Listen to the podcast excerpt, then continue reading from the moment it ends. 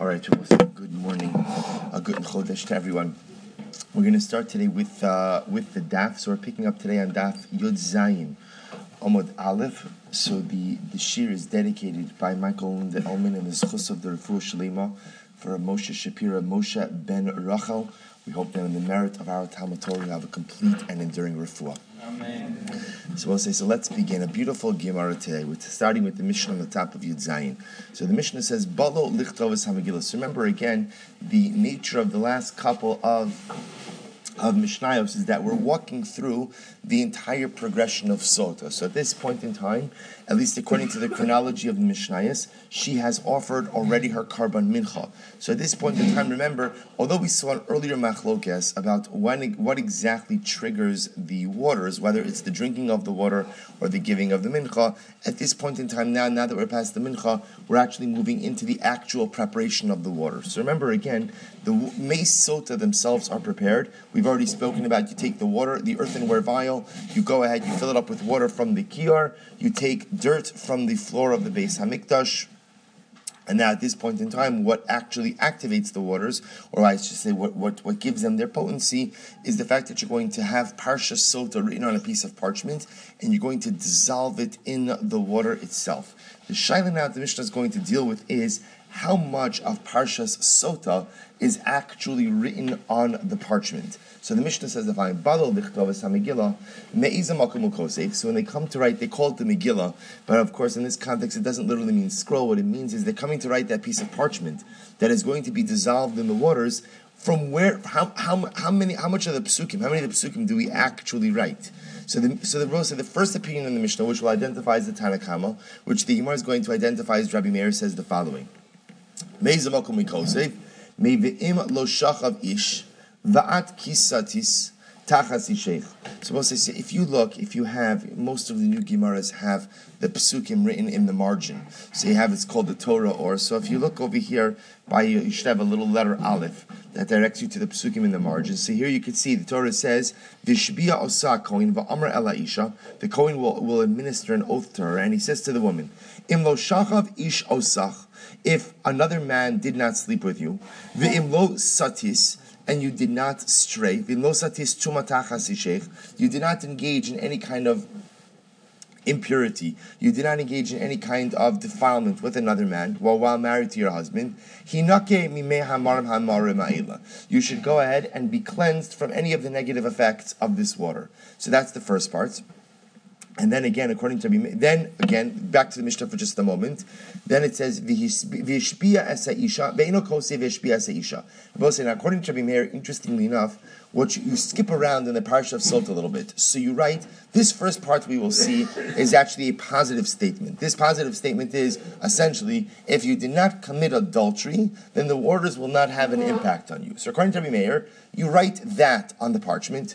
According to Rabbi Meir, you omit the, the phrases, the Torah, you, uh, you, you, omit the instructions. So, for example, when the Torah says that the Kohen will administer an oath to the woman, you don't write that on the actual parchment, and then you continue, V'kosev, Yitin Hashem oscha, osach, la'ala ushua, ubal hamayim hamaorim ha'ila b'me'echa.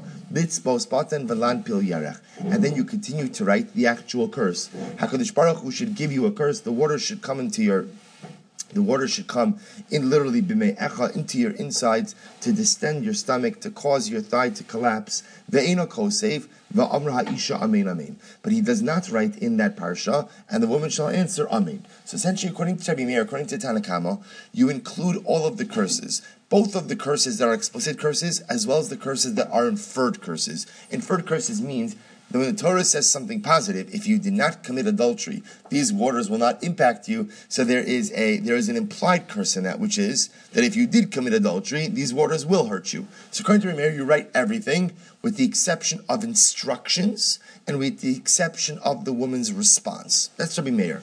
Rabbi Yossi Omer, lo haya mafsik.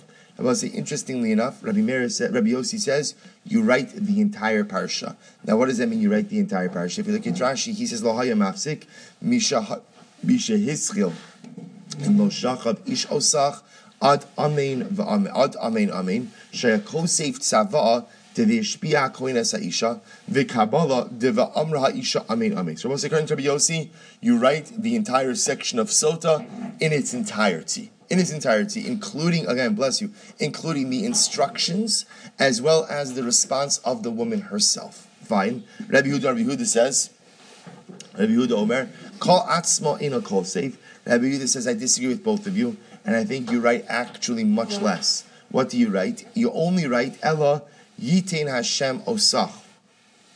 Yitain Hashem Osach. La Allah.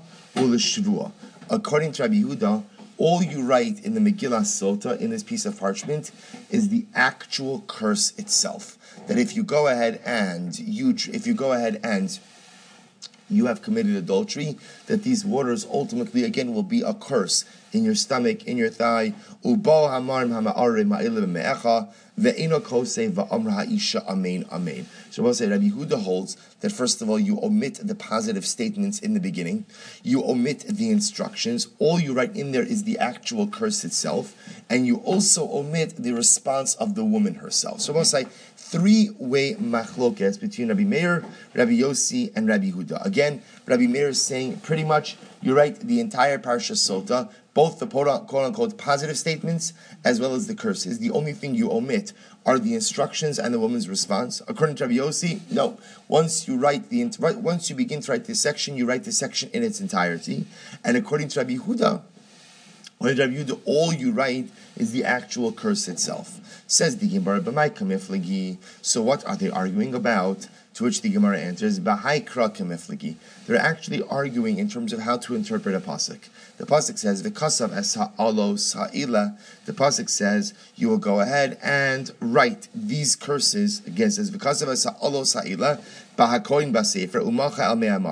the Kohen will write these curses in a book, literally on a piece of parchment, and he will erase he will erase these curses in the water itself. So the Gemara says like this. So say what the Gemara is picking up on is it doesn't say v'kasav alos ela, rather it says v'kasav ha'alos ha'ela.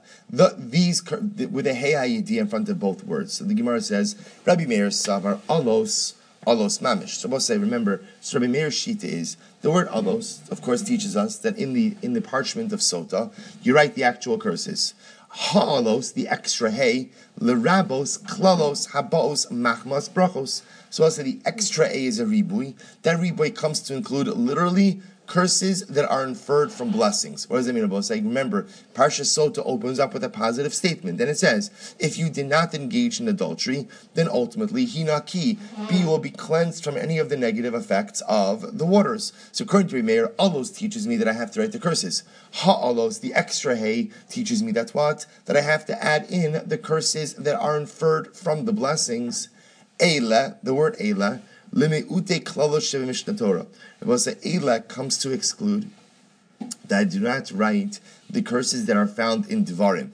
I will say now, what does that mean? The curses that are found in Devarim. So remember again, in Devarim, Moshe Rabbeinu administers a general series of curses for individuals who violate the precepts of the Torah. So I might have thought that those curses should be included over here. Because again, even though this is specifically adultery, she has violated the precepts of the Torah. Therefore, Eila teaches me that he only writes Ha'olos Ha'ila. These curses associated specifically with Sota, but does not go ahead and record the, course, record the curses that are written in Devarim. What does ha'ela come to teach me? Leme'ute v'kabalos amen. The extra hay, comes to comes to include something else that I exclude, namely the tzavaos.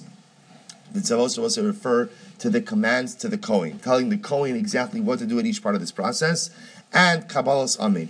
And the woman's response to the Shavuot of the Kohen, where she says Amen. So we'll say that's Shitas Rabbi Meir. Fine. Rabbi Yossi, Kula Kidika Amrat. So Rabbi Yossi pretty much agrees in principle with Rabbi Meir, except for with, with one addition. He says Es lerabos kabalos vitzavos. Rabbi Yossi says the word S, which is also a ribui, although not everybody darshans it, but S, which is also ribui, S, which is also a word that comes to include additional things, that comes to include Sava savaos v'kabalos, that comes to include the instructions to the Kohen, as well as as well as the the the response of the woman of amen the amen. So the Gemara goes weiter. Rabbi Meir. How does Rabbi, how does Rabbi Meir darshan? Remember, Rabbi Meir is the last. Rabbi Meir was the first opinion. So the Gemara is now asking, why doesn't Rabbi Meir paskin like Rabbi Rabbi Yossi? Rabbi Meir Esim lo darish. Rabbi Meir doesn't darshan S. This we saw before. I say. Remember again, not everybody darshans S as a ribui, as, an, as an inclusionary word, as something additional. So therefore, again, because Rabbi Meir doesn't darshan it, he disagrees with Rabbi Yossi, Rabbi Huda. So what does Rabbi Huda darshan? He says kulu b'miuti darish. Darish. Interestingly enough, Rabbi Huda understands. I will say, see, here's what's interesting. Unlike Rabbi Yossi and Rabbi Meir, the common denominator in their shitas are that they both hold that the extra haze ha'alos, ha'ila are inclusionary phrases. They come to go ahead and include something else. And again, Rabbi Yossi, Rabbi Yossi takes it a step further. He says S also comes to include something. Rabbi Yehuda understands it totally differently. Rabbi Yossi, Rabbi Yehuda understands that the hey is actually what? An exclusionary phrase or an exclusionary letter. What does this mean? Rabbi Yehuda, Rabbi Yehuda darshans all of this as a mute alos, alos mamish, when the pasuk says that they write the alos, the curses for the for the Megillah Sota, for the parchment. So it literally means the actual curses themselves, the Sota. Ha-alos, the extra hay comes along. Lemeute klalos habaos machmas brachos. That comes to exclude the curses that are inferred from the blessings. Eila, lemeute klalos of Mishnah Torah. Ela comes to exclude the additional klalos, the additional curses that are in Chumash Devarim. Ha'ela, the extra hey there, lemiute tzavaos v'kabalos, comes to exclude comes to exclude the instructions given to the Kohen as well as the as well as the woman's recitation of Amen va'Amen. I says the Gemara Rabbi Meir, Maishna hai hey de marbi bey, u Maishna hai hey demiyat bey. So say, interestingly enough, the Gemara now asks in Rabbi Meir Shita, why is it that in one case, let's say by hay, the hay comes to include something additional? Right? Remember, according to Rabbi Meir, the hay of ha'alos comes to teach you that in the in the actual in the actual in the actual paragraph of Sota, you include not just the explicit curses, but also the curses that are inferred from the positive statements. And yet, umayshna haihe be. And yet, why is it that by the word ha'alos, Rabbi Meir learns that out, that ha'alos comes to what? Exclude the curses written in Devarim. See what the Gemara is asking over here, it's a fascinating shaila. What the Gemara is asking over here is so far everyone's kind of been um, what's the right word? Consistent in their shitos. We've assumed that according to Rabbi Meir and Rabbi Yossi, that hay is coming to include something additional. Rabbi Huda has a dramatically different sheet, and Rabbi Huda holds that the hays are actually coming to exclude. What the Gemara now is asking is on Rabbi Meir, because Rabbi Meir, again, at the end of the day, is saying that the hay of ha'alos comes to include an additional set of curses that are inferred from positive commandments, but yet the hay of, but yet the hay of ha'ila ultimately comes to exclude the the the klalos in dvarim. So what's the pshat? How could it be that in one case Hey is a ribui, is an inclusionary word or inclusionary letter, and yet in the second case, hey is an exclusionary letter. To which the Gemara says it's not such a shayla. The Gemara says uh, dimait be digabe ribuya ribuya Hey, I'm sorry. Hey digabe ribuya ribuya hi. Hey digabe dimiuta meutehi. So I'll say to which the Gemara says what Rabbi Rabbi Yossi, I should say Rabbi Meir, is not focused on, on generating one rule. What he does is he understands the hay based on the context. Take a look at Rashi for just a moment. Delagabe ribuye. So remember again. So when Rabbi when Rabbi Meir sees the hay, for example, in a place where it seems to expound or it seems to be an inclusionary letter, delagabe ribuye, deha'olos dekai avakasov. So remember again, when it says ha'alos, so I will say ha'alos is referring to things that are written down in the in the actual in the actual scroll. So therefore, again, it makes sense that because we're already talking about things that are written down, the hay over there comes to include additional things that you write down. On the other hand, the legabe miut ele demiuta ha ha ele velo acheros. But yet, Rabbosai again lemaisa in the other cases where it says ha'ela. So ha'ela again, remember, always refers to things Ha'ila is always an exclusionary phrase. Therefore, I will say what Rabbi, what Rabbi Meir essentially says is the following. What Rabbi Meir says is that alocha lemaisa, there is no one rule for hay. When hay is written in the context where the word itself is a ribui, then the hay amplifies that ribui. Like, for example, ha'alos. Ha'alos is talking about the things that you're writing. Once we're talking about the things that you're including, the hay comes to teach you that what? That you include additional things. On the other hand, when the word that you're looking at is a miut, it's coming to limit, therefore the hey amplifies that limitation. And so, for example, the hey teaches you that it's only these curses and not other curses. Okay, so the Gemara says, "I v'ha Leslie Rabbi Meir michla lav ata shomeahin." But I will say, here's the problem. You see, Rabbi Meir, Rabbi Meir's shita is that in the Megillah Sota, not only do you include not only do you include the curses that are explicit, but you also include the curses that are inferred from the positive statements. Ibit says the Gemara, we have Rabbi Meir elsewhere on record as saying that mechlalav, excuse me, that we don't say mechlalav that you do not go ahead and infer positive statements from negative statements. I will say now, where do we know that from? Take a look at Rashi for just a moment. It's actually quite interesting. Kol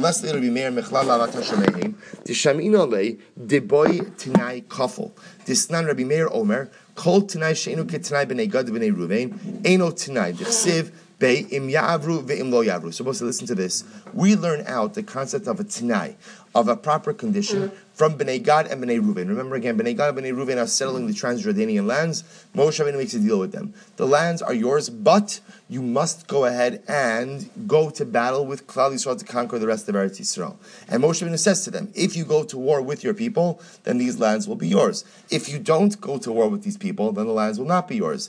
The Gemara is intrigued by the fact that Moshe Rabbeinu felt compelled to state this in the positive and in the negative. Rabbi Meir is of the opinion that you see from here that in order for a Tanai, in order for a condition to be binding, it has to be what's called a Tanai kafel, a doubled Tanai, which means that you must state the Tanai in the positive and you must state the Tanai in the negative. Now that's Shita Rabbi Meir. Now, the reason you hold that shita, what I say, is in order to make the Tanai as explicit as possible. Because you require that level of, of explicitness that indicates to you that under general circumstances, you do not go ahead and infer negative things from positive statements. If that's the case, then why is it that Rabbi Meir goes ahead and says over here that the positive statements are included in the Megillah Sota? Because he's saying over here that means that because the, they're really curses. Because even though they're positive statements, if you didn't do anything wrong, then the waters will not hurt you. Even though that sounds like a positive statement, in reality we're inferring from that a curse. But Rabbi Meir is the one who says that we do not infer negative statements from positive ones, or vice versa. Everything must be stated explicitly. If that's the case, then why are the positive statements recorded in the parchment of the Sota? To which the Gemara says, is very interesting. Amr Tanchum, Hina Kiksiv. Hina. Listen to this. Because the Torah uses the word Hinaki. Say Hinaki literally means what? Literally means you shall be cleansed. Now, I say, take a look at Rashi for just a moment. Rashi says, Amr Tanchum Hina Kiksiv below Yud. First of all, interestingly enough, it's written without the Yud. Dimishtam, Dimishtama Hina Hinki. Imlo Shachav. V'sidrosh hachi tomatachas isheich chinki. So also listen to this, bless you. So the way the Gemara Rabbi Tanchum says like this, the word hina ki is written chaser. It's written deficient, which means if you were writing that word, you really would have written in hey yud nun kuf yud. So because it's written without a yud, without the nekudos, it would be vocalized as how hinki, which is very similar to the word what chinki. Chinki means to choke. So Rabbi Tanchum says that already embedded in that positive statement is already a lashon of klala. Is already a lashon of a curse, saying that ultimately, again, yes, if you didn't do anything, if you didn't do anything, you'll be cleansed. But if you did something, that hinki turns into what? Turns into a chinki. Ultimately, turns into a choking. Therefore, again, interesting enough, what the Gemara is as saying is that according to Rabbi Meir, you're not really inferring anything. According to Rabbi Meir, he actually feels that the curse itself is written explicitly in the Torah in the section of the positive statement. So again, even though the statement itself is positive, nevertheless, again, because the word itself could be so easily vocalized, because remember also, biblical Hebrew, hey and ches in many contexts are also interchangeable. So Lamais, again, he feels that that word connoting the punishment is right there, therefore it's included in Parsha Sota. So I suggest, okay, see here, the Gemara says this machlokes, just so you know, the way the, the way that the Rambam Paskins is like Rabbi Meir in the Mishnah, the first opinion in the Mishnah namely that in Parasha Sota we write the curses, we write the curses, the actual curses, we write the positive statements from which you can infer curses, and essentially we leave out, we write everything with the exception of instructions to the Kohen and the response of the woman. That's how the Rambam paskins. So we'll see how the Gemara goes weiter. The Gemara says Darish Rabbi Akiva. So we'll say the Gemara gives a little bit of a little bit of a garata now. Darish Rabbi Akiva. Is actually a very beautiful Gemara. Ish v'isha. If you have a man and woman together, zachu if they are meritorious, meaning if, if they are privileged. Now, we'll say, interesting enough, what does zachu mean? Rashi says, Lalechas b'derech yishara shelo yehehu noif ve'lo hino efes. So if they are privileged to have a good marriage, right? Zachu, they're, they're, they're, they're virtuous people. How does Rashi define virtuous over here? Neither is committing adultery. Okay? So if both of them are faithful to one another, shchina b'nehem, then the shchina remains in their marriage.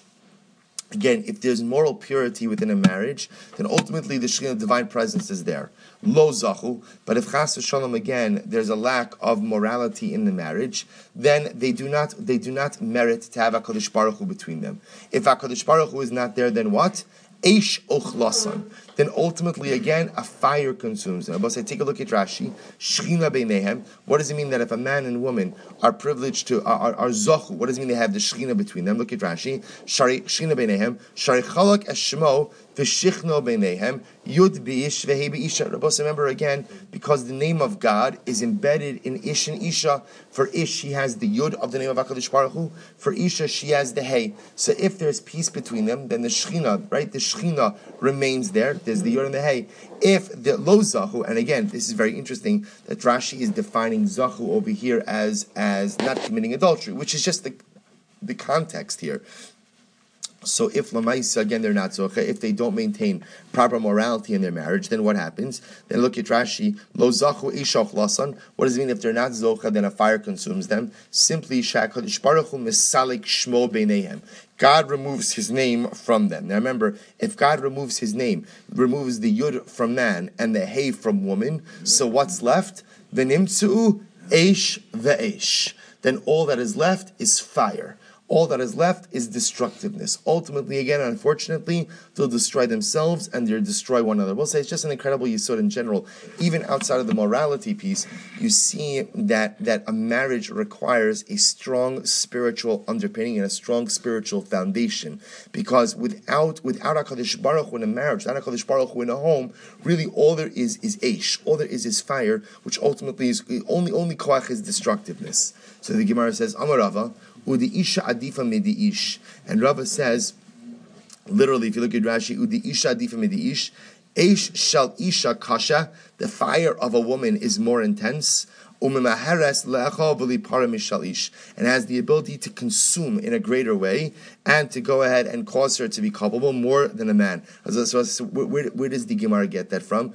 Ultimately, again, because in a man's name, in Ish, the letters Ish, Aleph, Shin are separated by the Yud. For an Isha, her Ish is there already. There just happens to be a Hey at the end. See, interestingly enough, Rava holds that the Good morning, Mr. Schoenfeld.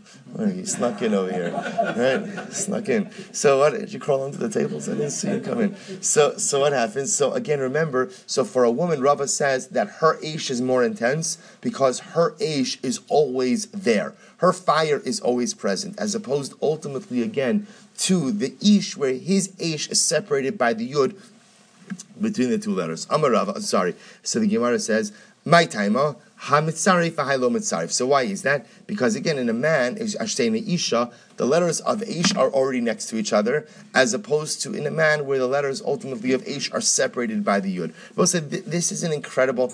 Now this is a good Sheva Brachas Vart, but don't do it according to Rashi, right? And it says, so again, the Vart is a beautiful one without the Znus piece, right? The, the idea, and again, it's incredible. It's, it's and it's not just like a cutesy thing. You see what Chazal are saying is that at the end of the day, because understand that it's so easy for marriage to turn into me. It's all about me. Everything is about me. So that's an ish. That, that, that becomes a fire of destructiveness. If there's not avodas Hashem, the whole essence of avodas Hashem teaches you to be a selfless individual. The highest value in Judaism, really the highest value, is selflessness is living for the other. That's what we aspire for. And the truth is, that is the key to successful marriage, being a selfless individual. See if HaKadosh Baruch Hu is there, then you learn the need of selflessness, because that's what Avodas Hashem is. I put my needs on the side, and I put the Ribono Shel Olam's needs first. So if I'm able to do that for HaKadosh Baruch Hu, hopefully I'm able to do that for a Basar Vadam as well. But if I'm not a selfless Jew, if I'm not selfless for God,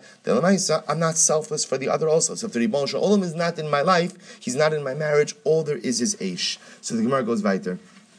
The Gemara is beautiful Gemara. Darsh Rava. Rava. B'schar Amar Avram Avinu. Va'anochi afar ve'efer. Because Avram Avinu said to HaKadosh Baruch an incredible expression of humility. I am but dust and ashes.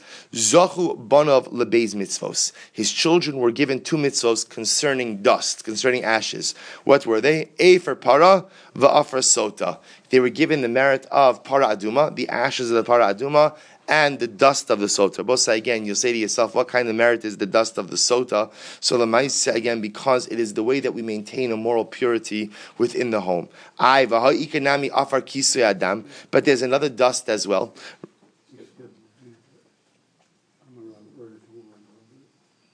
I'm sorry. Thank you. Thank you. Have. So why why is it that the Torah says that we go ahead and that we go ahead and we use afar, we use dirt for the sota.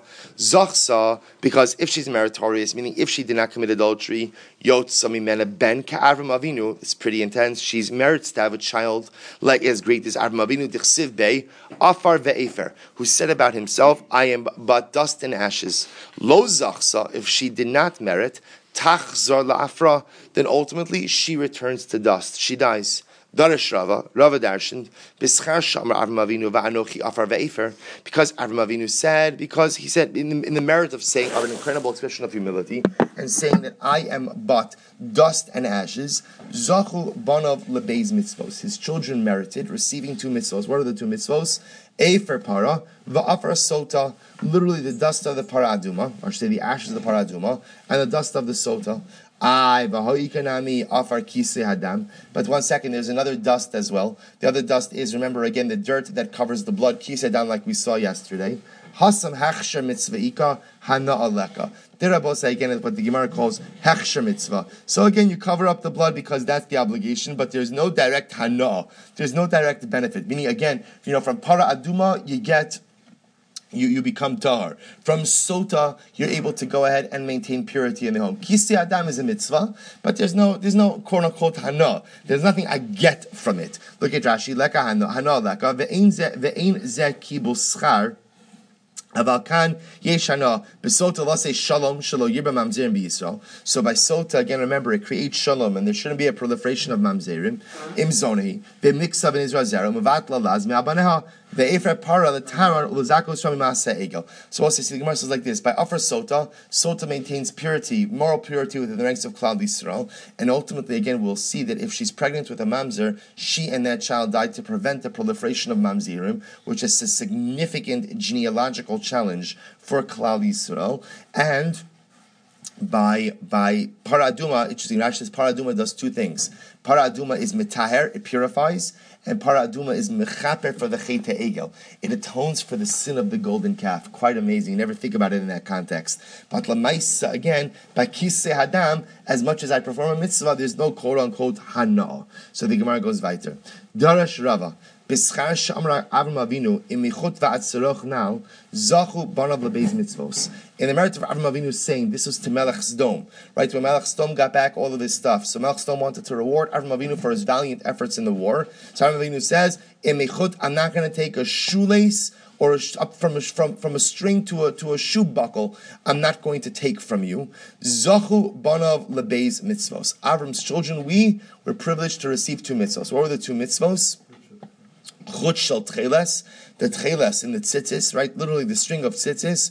Uritzua shel tefillin, and the strap ultimately of tefillin. So both say again, Aaron Avinu said chut. I'm not going to take even a, a, string, so we get the chut of tcheles. Sroch now literally means like a shoe strap, right? I'm not, and therefore we got the ritzua of tefillin. Bishlam ritzua shel tefillin dechsev. I understand why we merited tefillin, because by tefillin it says, V'ra'u kalamei ha'aretz ki shem Hashem nikra alecha, because the pasuk says, the nations of the world will see that the name of God is literally stated upon you. The Tanya Rabbi Lazar Hagadol Omer, Elu Tefillin Shebarosh. So Rabbi Lazar Hagadol said this refers to Tefillin Shebarosh. That ultimately, again, when a, when a Jew wears Tefillin, that Tefillin ultimately inspires fear. It will, will inspire fear in the nations of the world. So I understand why that's where Avram Avinu had moral courage and did not want to take the money of Melech Sdom. So therefore, again, Kodesh Baruch Hu gives him tefillin.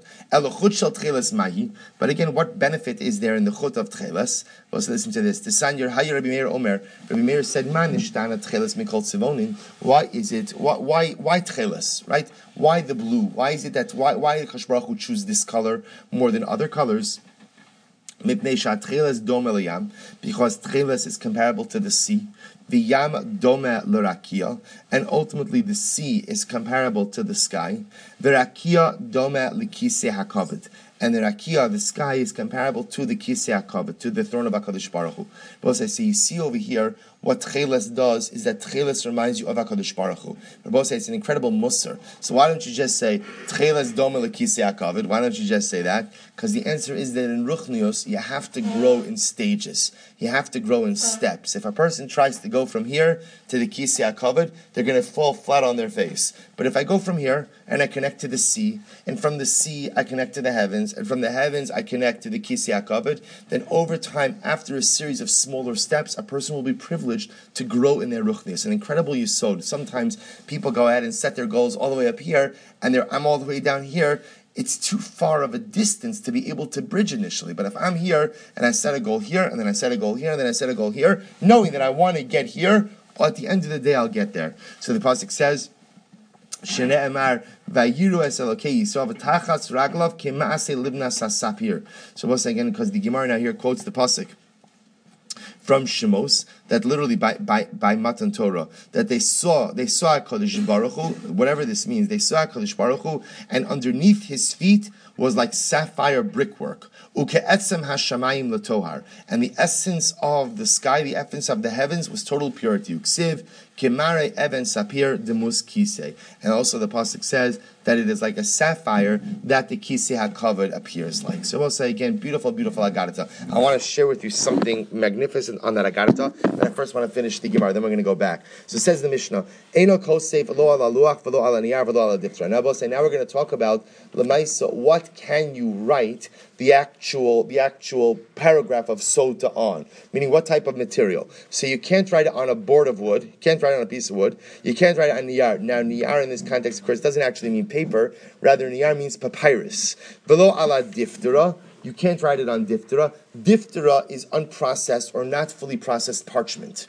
Only we'll call it partially processed parchment. Ella ala Megillah. You have to write it. Megillah in this context of also means a fully processed piece of parchment. Shene emar basefer. Because the pasuk says that you have to write the parsha sota basefer. Sefer always means finished parchment. Ve'ino kosev lo bekumus v'lo bekankantom. You can't write a kumus. We'll say we'll discuss this, but kumus means like gum, a gum base. V'lo bekankantom. Can consume is another type of ink. V'lo b'chol davar I Rabbi said the common denominator of kumos and kankantom is they're permanent inks. So obviously we don't want a permanent ink because unless we want it to dissolve into the water. Ella bidio. Rather, what do you write it with? You write it with dio. emar umacha. Because the pasuk says that it has to be erased. So because it has to be erased, you have to write it with a type of ink that can be erased. It has to be the type of ink that can be erased. Says the Gemara, Amar Rava, Megillah Sota Shakasva Balayla Psula. If you write, if you write the parsha of Sota, if you write this paragraph, if you write this section on the parchment at night,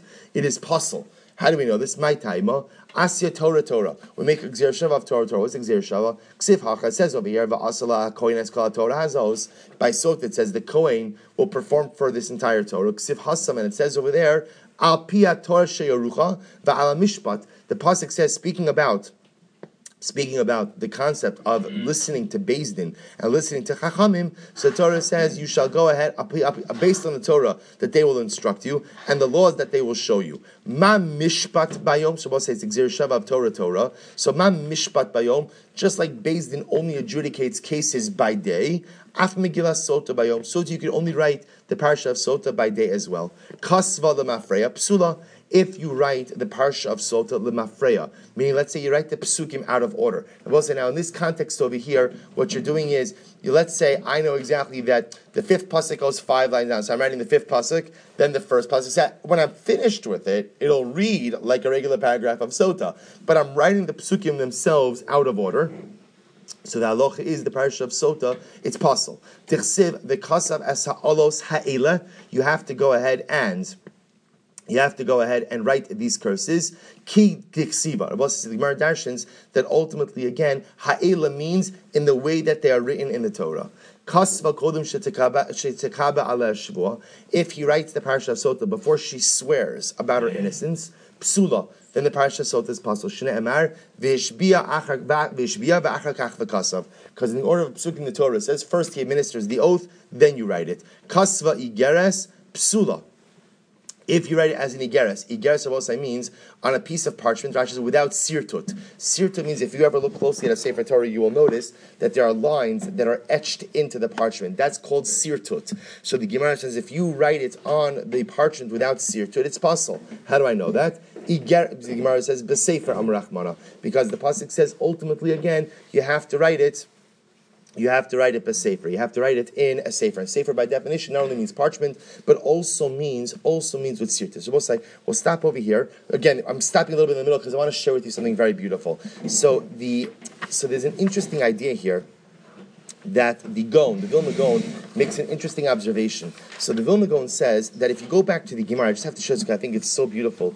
The Vilna Gaon says that if you look at the Gemara that said that Avram in the merit, in the merit of saying that if I'm not going to take anything from Melech Sedom, from from from from Um, chut ve'ad now from a literally a string to a shoelace, siuzocha to the chut of tcheles, the string of tcheles, and for tefillin, ritzua shel tefillin. So the Gemara says, I understand tefillin because the pasuk says, "V'ra'u kalamei aretz kishem Hashem nikra alecha." The pasuk says the nations of the world will see that the name of God is referring to, and Rabbi Lazar says this refers to tefillin sheberosh, literally tefillin tefillin in the head. So the Gra asks, why doesn't the Gemara say? Tefillin shel rosh. This refers to. What, what do you mean sheb rosh? Sounds like tefillin in the head. So there's an amazing story. So the, the Gra happens to comment on this, but someone else comments on the Gra It's actually interesting. So someone else comments on the Gra, it's actually the Pnei Menachem, the Ger Rebbe, comments on the Gra, and they tell story, the following story about the Gra. So I'm just going to tell it to you now quickly, just because of time. So I'll just tell it to you. He says like this. He said, Shapam achas lon lina laila achas uveis malon. Vahi beboker amad bala malon lespal shachar sviniach tefillin. So the grown Vilna Gaon was one time staying over at an inn, and the next morning again there wasn't a minyan. So the Vilna Gaon, the innkeeper who was Jewish, got up to daven shachris, and the Vilna Gaon also got up to daven shachris. So the Vilna Gaon is davening in his room. Suddenly he hears an incredible rash. An incredible rash. What happens? A bunch of Gentile thugs came into the inn, and mamish they're beating up the innkeeper while he's wearing his tefillin. And mamish he, he, he's inches away from being from, from, from losing his life. What happens? Listen to this. Vayiftach hagoon as delas. The Gaon opened up the room in which he was davening. Vayi kasher ra'a habilial azes hagonzal nifchad ma'od vayipol mole kumasa v'yis alif. Literally, when the Gon opened the door and this thug saw the Vilna Gaon wearing his tefillin, the thug literally fainted on the spot. He fainted on the spot. What happened? So afterwards, the innkeeper asked the Gon, so why did, again, why did this thug faint right in front of you? So the Gon said, because I was wearing my tefillin. And the Pasuk says, aretz, all the nations of the world will see that a Kadosh Baruch Hu is upon you. He saw my tefillin, and he fainted.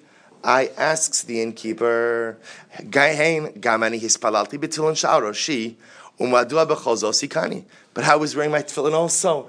I was, and not only was he not afraid of me, but he was mamish beating me to a pulp. Listen to this. Hey shiv la'agon. Ata nose asat tefillin al roshecha. Va'ani bisoch roshi. You know the difference between us?